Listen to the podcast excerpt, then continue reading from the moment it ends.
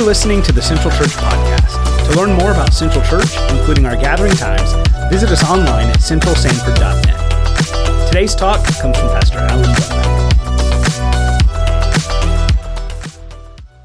And all the time, take your copy of God's Word and turn to Matthew chapter 28. We're Matthew chapter 28. We're going to begin in verse number 16 and so glad to see you those of you online thank you so much for joining us and god is doing some amazing things here at central and i'm so glad that we could all gather together last week was was different for many of us and we're still kind of uh, learning uh, through all of it the challenges that this past uh, a few months have, have led us with the coronavirus, but we're going to continue being the church regardless because church is more than a building. Amen.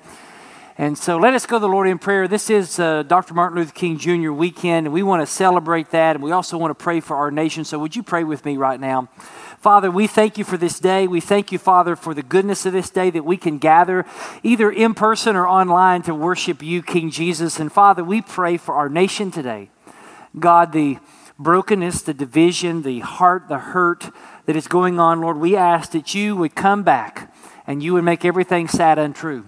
But Lord, until you come back, may, may, may, we be the church in our community. May we show and, and, and, and demonstrate to our watching world what real life means and how it's found in Jesus. And Father, would you heal the brokenness of our nation?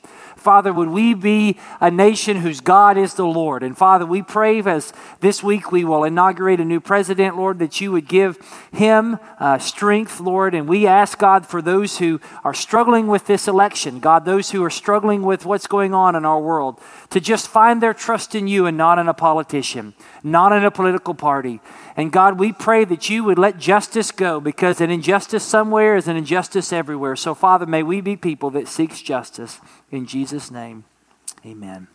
Matthew 28, verse 18. Let's stand as we read God's word this morning. Matthew chapter 28 and verse 18. Uh, Jesus, the Bible says, and Jesus came and said to them, All authority in heaven and on earth has been given to me. Now let's all read this last two verses together. Go therefore and make disciples of all nations, baptizing them in the name of the Father and of the Son and of the Holy Spirit teaching them to observe all that I've commanded you, and behold, I'm with you always until the end of the age. You may be seated. What's your favorite pizza? Some people love um, meat lovers pizza, but what's your favorite restaurant? Maybe Pizza Hut, Papa John's, Little Caesars, Pizza Pizza. Somebody said mellow mushroom. I like Domino's. I like Domino's. Now, 10 years ago, Domino's wasn't any good. They were pretty bad. As a matter of fact, they were so horrible and so bad that they decided as a company to do something that no other major business in America had ever done before. They were honest. George Orwell said that in a time of universal deceit, telling the truth is a revolutionary act. And so they launched about 10 years ago a nationwide campaign that told the truth about how bad their pizza really tasted. As a matter of fact, in their commercials, they posted what people had sent in comments about their pizza. One person said, This is the worst excuse for a pizza I've ever had. Another one said, It tasted like cardboard, it's bland. Another one said, It's void of flavor. But I think the worst one that really hurt Domino's the most is that someone said that Chuck E. Cheese's pizza tasted better. So they launched this nationwide campaign and they talked about how that they were all about growing fast, but yet they didn't improve quality and that they were going to do something to make it better. As a matter of fact, their CEO, Patrick Doyle, said that there comes a time when you need to make a change. And so they completely changed their pizza. They, for the first time in a long time, used what they called fresh ingredients like real cheese as opposed to fake cheese, right? They used real tomatoes. God only knows what they were using before. They're probably using spaghetti sauce. And then they put on the crust a herb, garlic, buttered crust, which is the best thing that Domino's has ever done. Amen. Since that campaign, what they call a transparency campaign, they, they, they actually exploded. They went from the worst pizza chain in, the, in America to the first. The, it's the, now the leading pizza chain with last year in 2019, actually year before last, their sales were over $7 billion. because they were honest and they were willing to make change. They were willing to challenge themselves to make a change. And the reason I'm telling you this is this is that because of what we're seeing in our world and because of what we're even seeing in the church today, there is a transparency campaign that needs to happen in the church of Jesus Christ.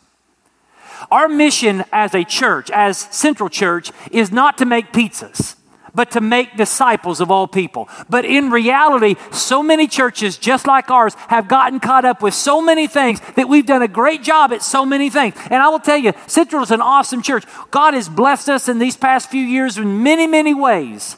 But I believe we've gotten so great at so many things that we've not been great at the one thing that matters the most, and that is making disciples that make disciples. Instead of making disciples, a lot of churches in America are faking disciples. And so this morning, we are going to start a march as a church to recommit ourselves to the Great Commission of Jesus Christ, to go into the world and to make disciples, baptizing them in the name of the Father, Son, and the Holy Spirit, and teaching them all that God has commanded us to teach them. That is what we're going to be, and that's what the Go and Go Central Church is all about. Now, we are reading in Matthew 28. And Matthew 28 is the resurrection story of Jesus. Jesus is presented in Matthew's gospel as the king. And here you see the resurrected king standing before his disciples in this resurrected body, and he gives them his commands to go and to make disciples of all the nations. Now, think about this the resurrection of Jesus is proof that all authority is given to him. It is proof that he has all authority. And because Jesus has all authority, that should transform our priorities. See, if Jesus Christ died and rose from the dead, then everything he tells us we should do, we should do. And everything he tells us we can do, we can do. And so this morning, I want to look at two things. One, the distractions that keep us from making disciples. And then I want to give you at the end three convictions that will sustain us in making disciples. So the first thing is the distractions that stop us. We didn't read this, but in verses 16 and 17, the Bible tells us that the 11 disciples went where Jesus had directed them. And the Bible says that in verse number 17 that when they saw Jesus, they worshiped him. Imagine if Jesus showed up right now. What would, you, what would your response be? It would be to worship him, right? It wouldn't be just standing there like this. It would be to worship him. So these disciples saw Jesus resurrected and they worshiped him. But then notice verse 17 it says, But some doubted. I think that this is one of the most encouraging but also revealing verses in the Bible. It's encouraging because if these guys could have some doubts after seeing everything that Jesus had done and hearing everything that Jesus had said, and still they see him high and resurrected in front of them, and they still had doubts about him, that gives me hope, right? That should give you hope. But it also shows us something else, and that is this we are all prone to be dumb. right? We're all prone to be dumb. Jesus, however, in the midst of their doubt and their maybe stupidity, appears to them and he gives them a great commission. And the Great Commission, the central verb is the verb to make disciples, to multiply disciples. Now, maybe you've gone to church all of your life, or maybe you just showed up to church, this is your first Sunday. And you may be thinking yourself, well, what is a disciple of Jesus? If Jesus says that what we're supposed to be doing with all of our lives as believers is to make disciples, and then what is a disciple? And you know, many churches, maybe even myself, I know that I've come and said, you need to make disciples, and you have no idea, we have no idea what a disciple is. So I want to give you a definition that our church staff has put together that we're going to be using for many, many, many months and years and to come of how do we define what a disciple is. So here's what a disciple is someone who follows Jesus in faith and lifestyle and desires to help others do the same. Someone who follows Jesus in faith and lifestyle and desires to help others do the same. Now, this call of Jesus as he ascends to the Father to go and make disciples of all nations actually has its roots in Genesis.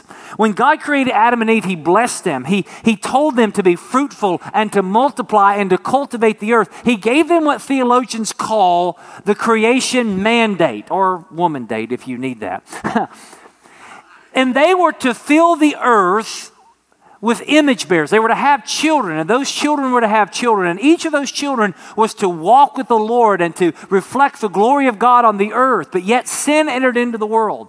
And through that, death has come. And not everyone is a, uh, a person who honors and fears God and glorifies God with their life. So here, Jesus, as he ends, he continues that uh, creation mandate with a final and ultimate reiteration of that through the Great Commission. And Jesus says, You are to go and not physically make children as much as you are to make disciples. Now, your children should be disciples of Jesus, but you're to do this until Jesus returns. And so, making disciples is the original call of humanity, and it's the ultimate call of Christianity. To glorify God by making disciples of Jesus that reflect the glory of God on the earth. This is the call of every church. It is the call of every believer. As we gather as a church, we gather for the sole purpose so that we can come together to carry out the great commandment and the great commission together. The goal of our church and the goal of our lives should be to be obedient to the command to make disciples of all people. And yet, if we're honest, most of us are not involved in making disciples. I was sitting in a seminary class taught by Chuck Lawless, and I will forget those harrowing words that he asked in 2006, in which he asked to that class, Who are you discipling? And in that moment, I was sitting there, and here I was supposed to be a God fearing Christian. I was a pastor of a church, and I answered the call I am discipling no one. And the question is why? Why did I struggle then? And I'll be honest with you, since then, since 2006, I've not had a moment in my life where I'm not personally helping someone become a follower of Jesus in faith and in lifestyle. But what keeps us from making disciples? Well, I, I will say a few things. One is doubt. Doubt keeps us from making disciples. Now, probably everyone in the room would say, Pastor, I'm saved. I believe that Jesus is God, and I believe that He's living inside of me. And you worship Jesus here this morning in this room. But yet, inside, maybe you have doubt. And what that doubt is, is that you doubt the power of the gospel. You doubt your ability to share the gospel, and you doubt that maybe it won't even work. You doubt that it actually has uh, the power to change. Because what happens is, is we see the brokenness of our world, we see broken people around us, and we doubt that we can make any difference at all. And many people share, do not share the gospel because they lack p- confidence in the power of the gospel to change anything. It is the doubt. See, even the disciples here worship Jesus, but some doubted. And maybe that's what's keeping you from making disciples, from living the life that God's called you to do. But not only doubt, but distractions.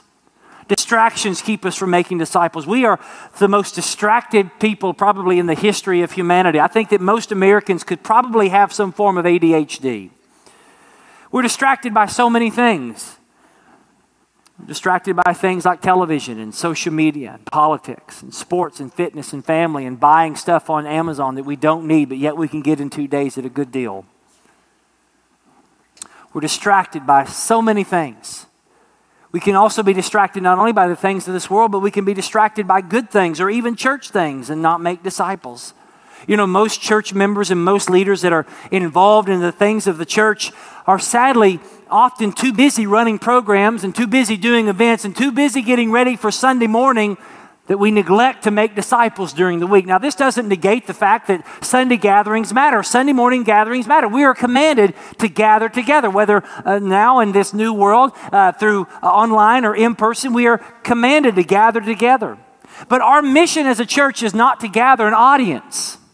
Our mission as a church is to grow disciples.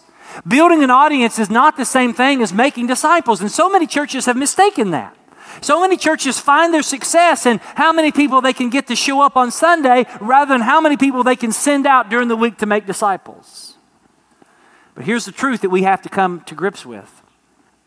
In a post COVID, post Christian world, the weekend and Sunday morning is less effective for truly reaching people for Jesus. Most people, you think about this. Last Sunday, we had our services online. And so I, with my family, sat in the living room and we watched the 930 service. And then at 11 o'clock, I had to go run an errand. And so I went out with my kids, and you know, because we're here at 9:30 and 11, I don't really get to see all the heathens out in the road on Sunday. That's a joke. But it's amazing if you walk by them, even in my neighborhood. I'm driving out in my neighborhood, and probably there's probably 250 homes in my neighborhood, and I kind of had to drive through my neighborhood, and I would assume that 90% of the people in my neighborhood didn't go to church that morning. Now, maybe they watched it online, I don't know. But you think about that. Most people in the world, that church isn't on their radar. They don't think about, hey, I'm having a bunch of problems, I should go to church. Most people don't think that way. And so, if we have this idea that if we have the biggest and best church, the biggest and best show, the biggest and best programs, that people are going to just show up, that's going to become less and less effective in a post COVID world. Will Mancini, in his book Future Church, said this in his second chapter. He says, For years, churches have measured success through attendance, buildings, and cash. Most churches count nickels and noses for success. Now, here's what I want you to understand people counting having a, a people come to church and having a, a good a, amount of money being given is, is, not bad it's not bad i'm not saying stop coming and stop giving if we did we'd have to shut, up, shut the doors but those things are, are helpful to move the mission forward but they cannot be the goal in and of themselves. If the only goal of our church is to get the biggest crowd and to get the most money, we're not a church. That cannot be our goal. Those things are only input results that go into the disciple making process with the result of making disciples. Money and people go into the factory of disciple making, and out should come making disciples. If all we're looking for is more money and more people, we should shut the doors and do something else. But sadly, and this is why a lot of people are turned off from the church. You know why people? I hear this all the time. I don't want to go to church. All they want is my money. Or all they want is me to do something. And the reason why is because functionally, for a lot of people, the Great Commission in church is this make more worshiper attenders, baptizing them in the name of small groups, and teaching them to volunteer a few hours as I've commanded you. Now, why is it that so many churches and so many pastors focus on those things, on attendance and money? Because it's quicker to count, it's easier to do, and you can see results in less time. See, what most people want is they want quick results and they want them now. They want instant results. And the reason why a lot of pastors, I'm, I'm, listen, this is a very transparent message this morning. The reason a lot of pastors want care about attendance numbers is because those attendance numbers somehow validate that they're actually making an, an impact. And the problem is, is that the church and even our church has got sucked into the attractional model of success, thinking that if we have the best show and the best programs, then we will grow. Well, Mancini in his book said this. He said, The scandal of our time is that we have made attendance the numerical byproduct of disciple making into the proof of disciple making, even though we may not be making disciples at all. You can have a church that runs 1,000, 2,000, 3,000, but that doesn't mean you're making disciples. It means you're good at gathering a crowd. Jesus did not say, go into the world, get people to show up to your church, and you and if you have a healthy bottom line, I'll be happy. No, that's not what Jesus is saying. Jesus didn't say go and build a building and gather people in. He says go make disciples. We use buildings to make disciples. We use buildings to gather together. We use these things. These aren't bad things, but they can't be the goal. See, what God wants each and every believer to do is to reproduce a real, authentic disciple follower of Jesus. Those who genuinely follow Jesus, who worship Jesus, who share the gospel, who grow in their faith, who serve others, who love and care for their family, their neighbors, and the nations. That's what we're called to do. But the problem is, we're too stinking distracted. We're too, too stinking busy playing church, not being the church. And there are too many churches playing the church, and people are going to hell. But the church is playing. You say, Well, Pastor, aren't we having a men's cornhole event? You know why we're doing that? Because we want to have men show up so that we can meet those men, get to build relationships with those men, so that we can get men in discipleship groups. Matter of fact, I'm starting a discipleship group this Thursday morning. You can show up at 7 o'clock at Cracker Barrel. You can buy your breakfast, and I'll tell you about Jesus. show up. It goes virtual. We meet once a month at Cracker Barrel, and we're virtual, so you can get up, just roll out of bed, take the crust out of your eyes, and say amen, all right? Get on Zoom. If you can do Zoom, you can get online. But listen, we are called to make disciples, but here's what David Platt says in his book, Radical. He says, Making disciples is messy, it's slow, it's tedious, it's even painful at times. It's all these things because it's relational. You know, everything's great except for people, right? But Jesus has not given us an effortless step by step formula for impacting nations for his glory. He's given us people. And he said, Live for them, love them, serve them, and lead them. Lead them to follow me, and lead them to lead others to follow me. And in the process, you will multiply the gospel to the ends of the earth. Here's the thing I'm, I'm, this is, I got all the time in the world. Our church has a desire to plant churches, to, to, to reproduce congregations. A few years ago, we took on the venture of going downtown to plant a church. We sent 120 of our best and brightest. And three years later, it didn't work. It didn't work. And, I, and now look, it worked out in the sense that we sold the property and God blessed us financially, and now we're set up to plant churches. But here's what I've learned, and here's what I'm, we're going to be doing as a church. I'm not going to plant churches to hope to make disciples. We got it backwards. If we make disciples, we'll plant churches. Does that make sense? But if we're too distracted trying to be the next whatever church and not be the church God's called us to be in making disciples, we'll never be what God's called us to be. So that's the distractions. And all of us are distracted. You might be distracted by so many things. Even right now, while I'm preaching, how many distractions have we had? But there are some convictions that will sustain you. Now, if you're here and you're new to church, you're like, what is this all about? These next three things I'm going to give you, I believe if you are a follower of Jesus, these are going to help you. And if you're not a follower of Jesus, these are going to make you want to be a follower of Jesus. Because it's found in the Great Commission. Jesus, here, as he is giving this Great Commission, gives three wonderful truths, three convictions that if we as a church, if you as an individual can just get a hold of, you will see that you can make disciples and you can live the life that God's called you to live and created you for. Three convictions are these. I'm going to give them to you first and we're going to walk through them. First conviction is this God wants to use me. You've got to believe that. Number two, God has empowered me. And number three, God is with me. You see this in the text. Notice here in verse number 19. Actually, verse number 18, Jesus here is appearing to these 11. Who are these 11 people? Who are these people that Jesus here has called to gather together to meet him in this place in Galilee? Who, who is it that he is giving this great commission to do to change the world? Who are these 11? They were not the cultural elites. None of them had degrees from Yale or Harvard. None of them were a part of the intelligentsia. You know who they were? They were common fishermen. They were bums. They were hicks from the sticks. They were common, ordinary people who had been changed by Jesus. They were not technocrats or professionals. They were just common, ordinary people. And yet, God used 11 common, ordinary men and a bunch of other women to change the world. You are coming this morning to church because of these 11 men. So, what this teaches us is that making disciples is not just the job of the professionals or the varsity super Christians.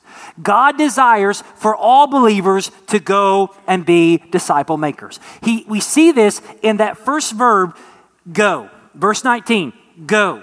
It can be translated as you are going. In Jesus' mind, it is not if you go, but as you go. The implication is that all believers are going somewhere. Now, he didn't say go and beat somebody over the head with the Bible. He didn't say go and stand on a sidewalk and preach and proclaim. Not that those things are bad, but he didn't say that. He just says that wherever you go, go with the intention of making disciples. So you guys go places. You know, I go places, you go places. Now, maybe with COVID, you go less places. Some of you watching online, you say, I haven't gone anywhere. I haven't even gone outside. Go outside. Go outside. Wear a mask. Wash your hands. Put gloves on, but go outside. But you go to school, you go to work, you go to the store, you go to the gym, you go to the, mar- the, the mall. I don't know why you go to the mall. You go to the mall, you go to the park, you go to sporting events, you go everywhere in between. Go. And he says, as you're going, go with intentionality to make build, to make real relationships with people. And then in those relationships with people that you meet, point them to Jesus. He's not saying you have to be professional. You don't have to get a college degree to do this. You know, Francis Chan, who has a very difficult or very way of, of saying something very difficult with will make you smile your face or cry says this in his book Multiply. He says, Somehow we have created a church culture where the paid ministers do the ministry and the rest of us just show up, put some money in the plate, and leave feeling inspired or fed. We have moved so far away from Jesus' command that many Christians don't have a frame of reference for what disciple making looks like. When you think about this, I, I, this is an indictment on me. I've been here for 10 years. The only one I got to blame for the past 10 years is me. I can't pass the buck. I've not done a good enough job because I believe even myself in leadership style have just said, hey, just show up, pay up, and leave happy and tell others to come and do the same. But you have no idea what it means to make disciples. So, in coming these next few weeks and months, you're going to be hearing so many ways. And as we move out into the future, our church is going to be a church that makes disciples, but we want to teach you how to do it. Here's a cool thing if you read the book of Acts, it's a dangerous book. Luke goes out of his way to show that the gospel tra- traveled farther and faster around the world through the mouths of regular Christians than the apostles and full time Christian workers could get there. Stephen Neill, a church historian, said this He says, Nothing is more notable than the anonymity of those early missionaries in Acts. Luke does not turn aside to mention the name of a single one of those pioneers who laid the foundation. Notice this phrase few, if any, of the great churches were really founded by the apostles. Peter and Paul may have organized the church in Rome, but they certainly didn't start it. You go out through church history, it's not the big names that plant churches, it's the nobodies. I mean, think about this. And I love the guy. How many churches did Billy Graham plant? None that we know of. Now, many were saved, praise God. It's through ordinary people. And you don't have to go to seminary, you don't have to be college educated to make disciples. It's just one beggar telling another beggar where they found bread. All you have to know is that Jesus is alive, He's alive in your heart, and you want to make Him known. Two weeks ago, I was talking to uh, some of our, our, people that we partner with in the Middle East, and, and he was telling me, the, the, the personnel there was telling me about this guy that he knew that was in a very restricted country that moved to a less restricted country for a few weeks. And through that course of that time, he was a devout Muslim, and through the course of that time, he, inter- he interacted with a, a man that was a Christian, and that Christian man led him to faith in Jesus Christ. And so, for about two or three weeks, this guy who just met this other guy spent every day with this guy, pouring into him about the gospel, how to share the gospel. And this guy who had fled this very restricted country to come to a less restricted country decided that God is calling him to go back to his restricted country. Think about that. And so he says that he found out that this guy, as he went back to his restricted country, was put in prison for sharing Jesus. And they got word somehow that, that from the guy who was in prison, and here's what he said. He was in isolation. This guy was put in isolation, but somehow, someway, they got this word out. And here's what the guy said I can't wait to get out and make Jesus' name known. Jesus has given me a fresh new life, and it's worth sharing. That guy wasn't a professional. He didn't have time to go to seminary. You know what he was? He was a nobody telling everybody about somebody who'll save anybody. He was just a Christian. You say, I can't do it. Yes, you can. And here's the thing God wants to use you, but He doesn't need you. It's not like God said, Man, I hope they decide to make disciples. I really do need them. Gabriel, boy, we need them. No. If, if you're not willing, He'll find somebody else. But here's the question Are you even a disciple of Jesus if you're not making disciples? Charles Haddon Spurgeon said, You are either a missionary or you are an impostor. Here's the truth.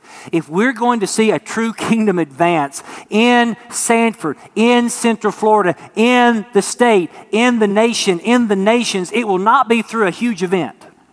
It will not be through a gifted pastor. It will be ordinary people who are making disciples of Jesus Christ. God wants to use you, and He wants to use me. Number two, God has empowered me. Verse 18 All authority has been given to me.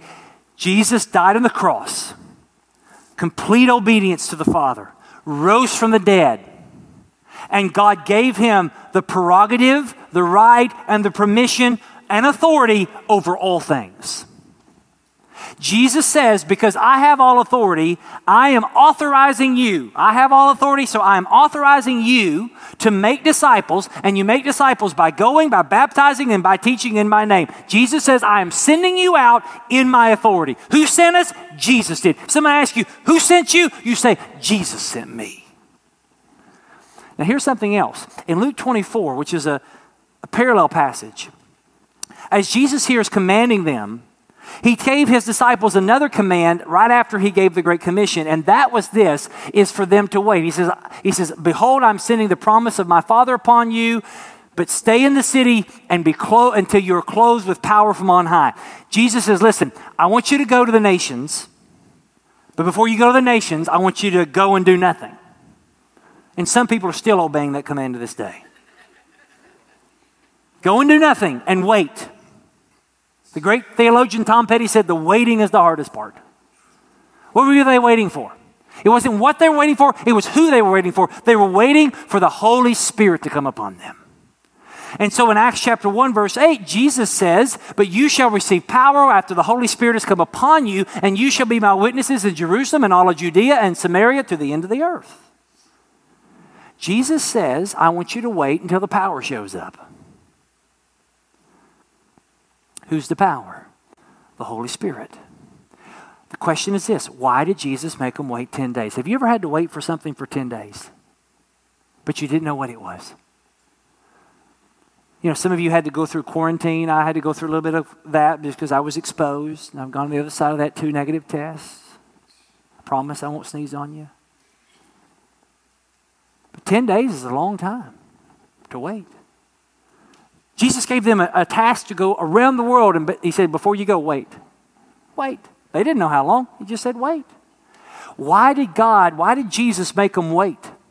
Why didn't he just give them the Holy Spirit then? Here's why. This is a big point. It was to show them and to show us that the Great Commission is not something that we accomplish for Jesus. It was to show us that it's something that Jesus must accomplish through us because the Holy Spirit is Christ in the Christian. And Jesus said, apart from me, you can do what? Nothing. See, the power to fulfill the Great Commission is the Holy Spirit. The Holy Spirit is the one who convicts people. The Holy Spirit is the one who convinces people of their need for Jesus. The Holy Spirit is the one who transforms their broken lives and who makes them authentic disciples of Jesus. Not you. I've told this to people before. If I've saved you, you're going to hell. If Jesus saves you, you're saved. See, apart from the Holy Spirit working in and through us, we are powerless to accomplish the task of making disciples. It is not how many books we read or conferences we attend or strategies we implement, but it's by the time we spend in God's Word and in prayer that the Spirit's power and work comes and is manifested in our lives and families and church. How many of you want the Holy Spirit to move in power in your life? I do. You know, some Baptists are scared of the Holy Spirit. It's not Father, Son, and Holy Bible, it's Father, Son, and Holy Spirit. And God has given us a spirit, not of fear, but of power. But so many of us are not connected. Bono said that religion is what happens when the Spirit has left the building. It's been said that if the Holy Spirit left your church, would anybody notice? I'm afraid that for many people in many churches, we've been relying too much on our own ingenuity and techniques and strength rather than the Holy Spirit's.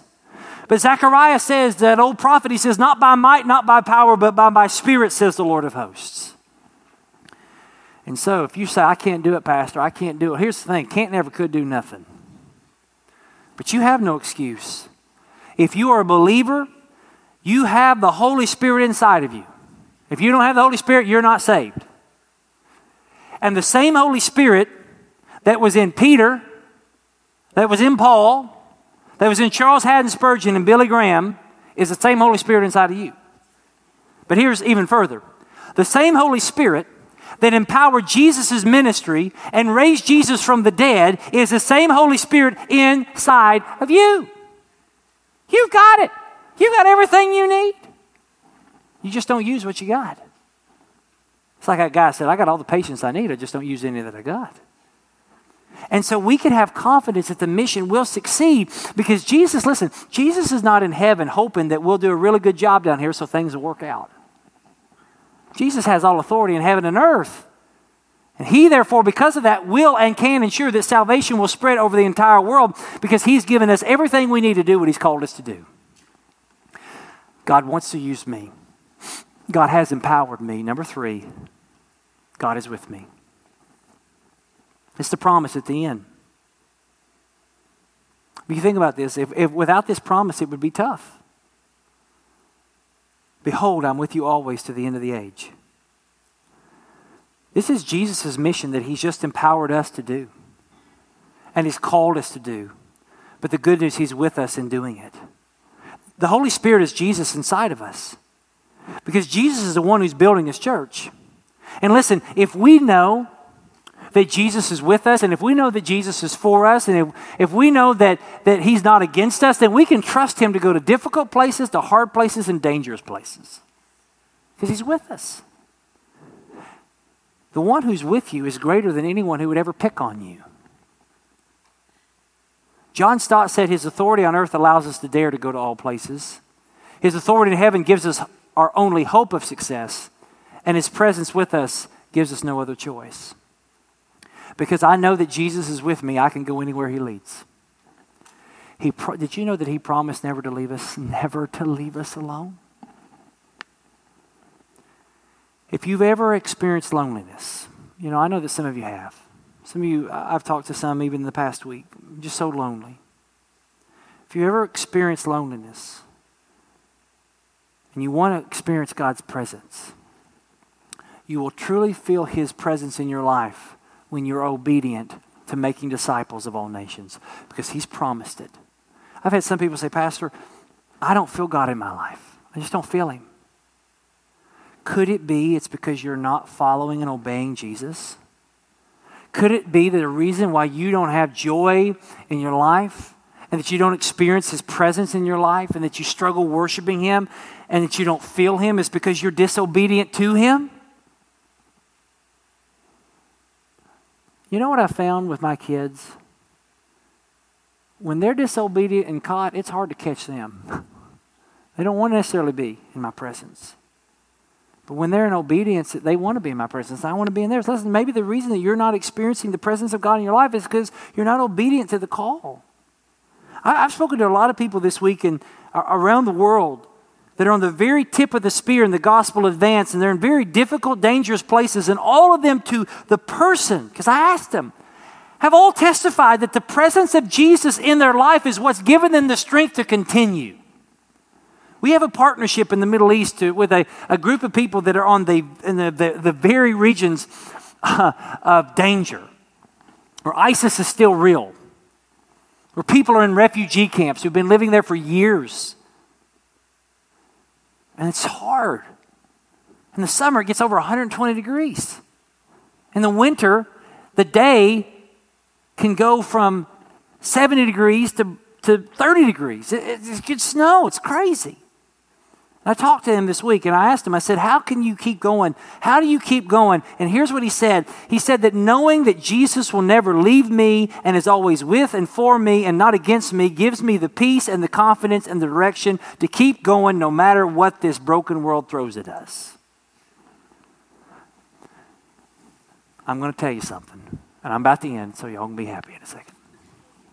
I'm going to tell you something, it's going to be tough. This world's not going to get any better. Whatever illusion you had of making anything great again, it ain't. Only Jesus can make things great again. Persecution is coming. I'm telling you right now, in the next four to eight years, persecution is coming. I believe in the next year, some of the things that I have been saying from the pulpit will be illegal. It's happening, folks. It's happening. And it's happening, and we've watched it happen, and we've done nothing. I'm telling you. It's going to get hard. People aren't just going to, it's going to, get, and I'm not trying to be doom and gloom. Like, man, I want a warm fuzzy. This ain't a warm fuzzy sermon. Sorry. It's going to get hard. Real Christians are going to come out, and the ones playing are going to fall off. But if you're a real Christian and you want to make it through the tough times, it's going to be with Jesus with you. I need Jesus with me. He's promised to be with me, right? We're going to be talking about this for weeks to come. These three convictions. God wants to use me. God has empowered me. And God is with me. Do you want to make a difference? You can. You can make a difference. Just this week, we saw a man by the name of Eugene Goodman, the police officer for Capitol Hill, stood between the mob and the Senate chambers. And there's that picture of him, that famous picture of him standing there in front and keeping the intruders out and redirecting them a different way. He's been called a hero. You may disagree with that, but I'm going to tell you, I believe with everything that I've read, that man's a hero. And when I saw that picture, when I saw what happened, I wrote this down and I said, all it takes is one person with courage and conviction to make a huge difference. Do you know God wants to use you to make a difference? He wants you to change your life. He wants you to serve Him. He wants to empower you. He has empowered you. He is with you. How do I know He's with me? How do I know He's with me? Because Jesus stood between me and the wrath of God. He took the wrath I deserved so I can get the forgiveness I don't deserve. He took the pain I get the joy. He took the nails, I get heaven. He took my problems and I got his peace. He stood tall for me and he's calling us to stand tall for him. So, what are your next steps? Here's the next steps. Number one, you'll never make disciples if you're not a disciple. The question is this is have you truly given your life to Jesus? Have you decided, have you followed him? Have you surrendered your life to him? Are you a disciple of Jesus? Number two, if you have followed him as Savior, have you been baptized? As we celebrate Luke's baptism this morning, he says, I want to be public. Have you been public? Are you making disciples? You say, Pastor, I want to make disciples. Well, here, what we have been doing, what we've been praying for and been working on for months, we're now in a very soft way launching today something called a Go Track.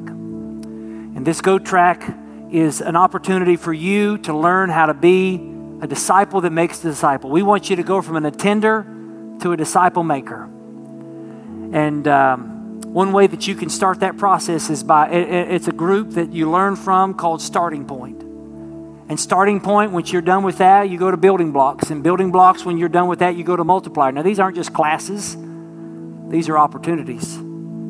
We don't believe disciple making happens in a classroom necessarily, it happens through life. But my prayer is, is that starting with starting point, that many of you would take that challenge. And so the next starting point is February 28th. But on that survey that Pastor Ethan talked to you about, there's an opportunity for you to sign up for starting point. And we want to have as many people as want to to start that process on the go track to be a disciple that makes disciples.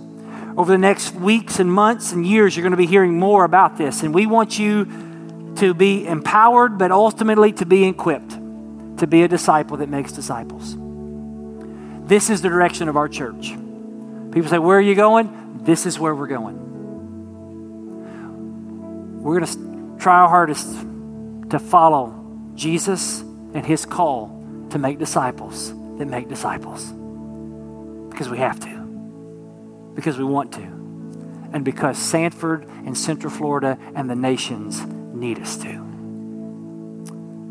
So let's pray and let's ask God to move in our hearts. Father in heaven, Lord, what I couldn't do today in my stuttering, stumbling voice, what I couldn't think, how I couldn't convey, would your Holy Spirit do right now?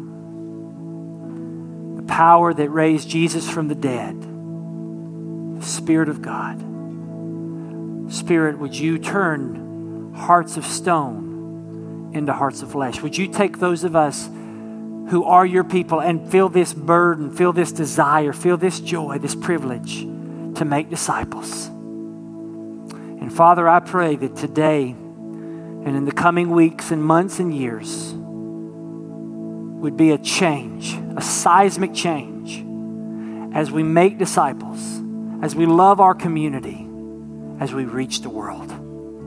I pray this in Jesus' name. Thank you again for listening to the Central Church podcast. For more information on how to take your next step, visit us online at centralsanford.net.